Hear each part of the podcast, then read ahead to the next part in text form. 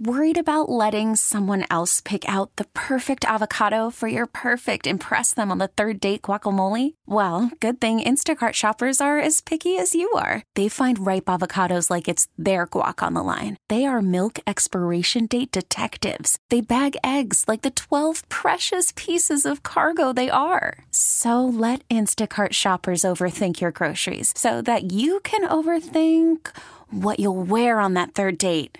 Download the Instacart app to get free delivery on your first three orders while supplies last. Minimum $10 per order, additional term supply.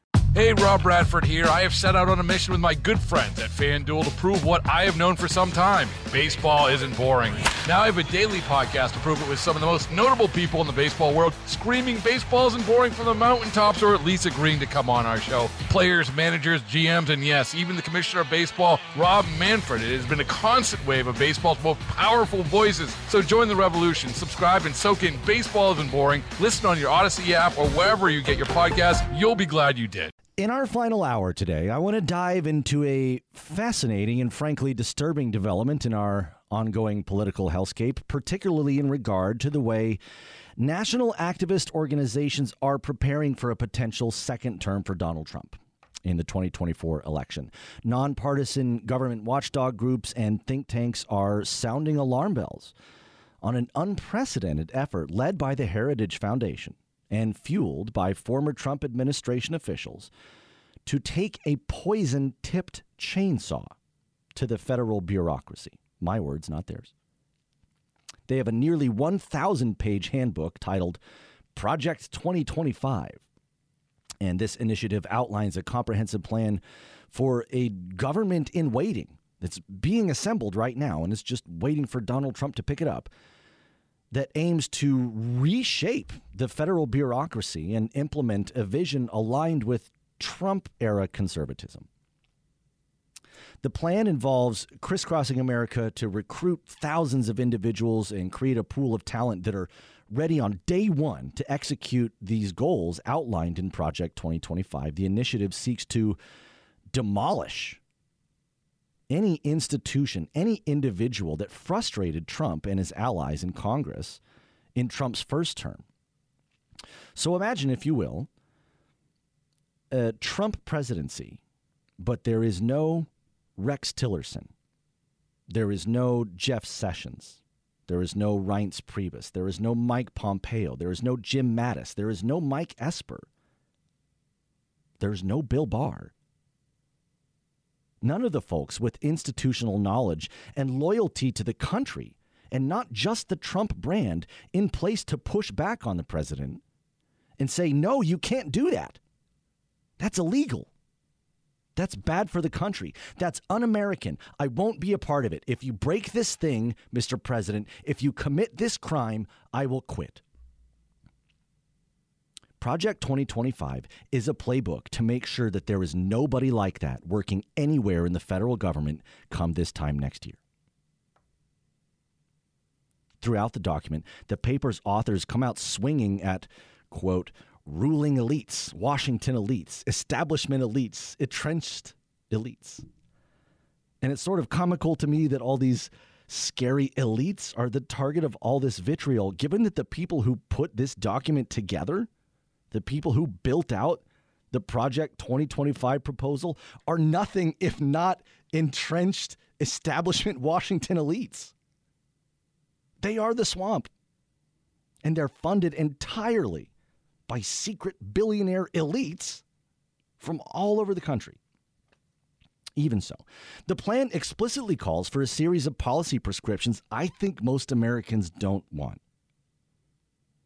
Project 2025 greases the skids for a national abortion ban, restrictions on many forms of birth control, ending same sex marriage, criminalizing transgenderism shutting down most functions of the EPA, the Environmental Protection Agency. So there's nobody out there guaranteeing your access to clean air and water, getting rid of our anti monopoly laws. Gutting the IRS and making it even easier for corporations and the richest Americans to cheat on their taxes, ending all clean energy initiatives, increasing subsidies for fossil fuels, opening up our public lands and parks and wilderness to international developers, privatizing Social Security, ending traditional Medicare, ending federal funding for public schools and colleges. The list goes on. This is what dismantling the administrative state really looks like. Michael Linden is a senior policy fellow at the Washington Center for Equitable Growth and a former senior official at the White House Office of Management and Budget. He joins us on the line now. Michael, thanks for making the time today. Thanks for having me. Tell us a little bit about your background in the White House OMB and your work at the Center for Equitable Growth. What do you guys do? Yeah, well, so uh, Washington Center for Equitable Growth is a research institution that funds uh, academic work on, uh, you know, investigating how we can have economic policies that um, that foster growth, but in a, you know, as the name suggests, in an equitable way, growth that actually benefits everybody, not just people at the top and and people who already had the most. For a long time, you know, our economic policies were set up for people who um, you know, were born wealthy or, or who had a lot to get the most. And that can sometimes show up in big picture economic numbers as if that's, that's going well, but most Americans weren't feeling it. So the Washington Center for Equitable Growth is really about uh, doing the, the kinds of um, day-to-day economic research that's necessary to design policies that do lead to growth and everybody's better off, but that everybody, that truly the everybody part is is important. So that's that's what what what we do. Mm-hmm. Um, and then you know my I worked for the last couple of years in um, in the White House Office of Management and Budget, where I uh, helped uh, to put out the president's budget, which is uh, coming out in a couple of days. Uh, it uh, I helped to execute the president's agenda, uh, oversee federal agencies, and I had a lot of interaction with uh, with uh, all the kinds of programs and agencies that, that you talked about at the uh, in the introduction here. Mm-hmm. In regard to my introduction, do you think that was too alarmist, or is that kind of on point in your view? I don't think that was too alarmist. I think, it, you know, the Project 2025 uh, book, as you said, it's really long, and I don't expect people to spend their time paging through it. And there's all sorts of kind of jargon and, and code words that really don't mean anything to, to anybody who hasn't been steeped in, in these kinds of policy debates for a long time. So it's it's not surprising that people aren't paying that much attention to it. But your summary was was spot on. The things that you described that they're are exactly what they're calling for, um, and, and certainly there's uh, been some attention paid to some of the big policy prescriptions that, that they want to see, including what would effectively be a national abortion ban, exactly as you said. But I was really uh, pleased to hear you specifically talk about ending Medicare as we know it. That is one of the policy prescriptions in this long book is to take Medicare and and no longer make it no longer a guarantee. If you are 65, um, you've paid in, Medicare is going to be there for you. You have some choices. You can do Medicare Advantage, you can do traditional Medicare, but Medicare is going to be there for you. And this has been a long-standing policy proposal from conservatives and the right to take that and turn it into vouchers. And that proposal basically shows up yet again in in this in this uh, long book. Big cuts to education funding, big cuts to clean water funding. You know, really fundamental changes to the way uh, that the American people do do business and go about their lives. Uh, it would be it would be enormous uh, these changes. I have a text on the Aucoin Hart Jewelers talking text line here, just right at the top of the pile. It says, Hey, Ian, what you just said is from some super duper far right wacko, no one in their right mind, even a solid conservative, would go for any of that BS. Texter, that's, I think, exactly my point. A Republican Party that's familiar to most Americans, even a deeply conservative one would accept the rule of law, the norms of liberal democracy, the legitimacy of the opposing party. This is a playbook to do all of the opposite of that, which is why I'm bringing it up. This is not attack on conservatism or Republicans in general. This is just about this one very specific document from this one very specific think tank. Uh, Michael, Project 2025 has these four pillars. Uh, they read thusly uh, Restore the family as the centerpiece of American life and protect our children. Number one, dismantle the administrative state and return self governance to the American people. Number two, defend our nation's sovereignty, borders, and bounty against global threats. Number three, and number four, secure our God given individual rights to live freely, what our Constitution calls the blessings of liberty. Now, of those four, uh, dismantling the administrative state probably doesn't mean much to most Americans, but the rest of this stuff, in a vacuum, it sounds pretty good on paper. So, what's the disconnect? Yeah, I mean, look, I think what you said is exactly right. Some of these policy ideas are incredibly unpopular across Democrats, Republicans, Independents. There, there is not uh, wide support for privatizing Social Security or ending Medicare's guarantee or cutting Medicaid or cutting funding for education. Uh, that is not something that most Americans support, regardless of their political party. So you, you can't come right out and just say that. You've got to kind of hide it between behind these very big picture ideals that a lot of people would agree with.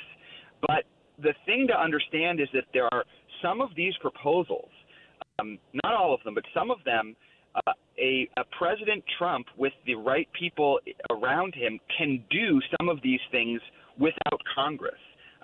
A, nas- an effective national abortion ban, uh, the president can take real steps without Congress passing a law that would make it extremely difficult for people to access reproductive health care, regardless of what state you're in. You might be in a state where um, where the, the the state constitution protects that, mm-hmm. but the president can take steps to do that. Clean air, clean clean water enforcement. Those are things that the president can direct his EPA to either you know vigorously enforce or look the other way enforcing the tax law for billionaires and corporations. About a hundred, we just I just saw a report this week that uh, the IRS estimates that millionaires and billionaires and corporations get away with paying roughly 150 billion dollars a year less in taxes than they actually owe, and whether the IRS actually enforces the law is is somewhat a question of the of the president and his his staff. So there are some of these things that are incredibly unpopular that would require Congress to act, but there's a bunch of these things that people could wake up one morning and find that their rights are, are different from what they expected. Mm-hmm. Uh, critics will say uh, that there's uh, some inherent contradictions in this plan. You're advocating for equality while also dismantling the agencies that enforce civil rights. They call for freedom and liberty, but they also propose these severe top down restrictions on our freedoms, like the total abortion ban, the ability to access gender affirming care, the ability to learn about the uglier parts of our national history in schools. Uh, how do the proponents respond to these criticisms of these contradictions? Do they care? Well, I think they would say, look, obviously this is not something I did not write this this report, not something that I agree with, but I, I know folks like this, and I think what they would say is that you know our individual, and you can sort of see, hear it in those four pillars.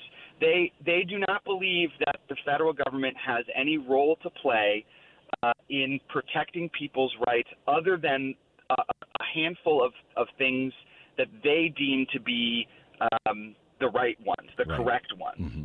And and so they they would say, look, the government doesn't have a role to play to make sure that uh, a child who grows up uh, in a rural area or in a, in a low income area that doesn't you know doesn't have a lot of chances, doesn't have a lot of opportunity, the government has no role to play to make sure they get a good education. They're on their own. They should pull themselves up by their bootstraps. That's a philosophy. I don't happen to share that philosophy, but that's a philosophy that that they that they hold.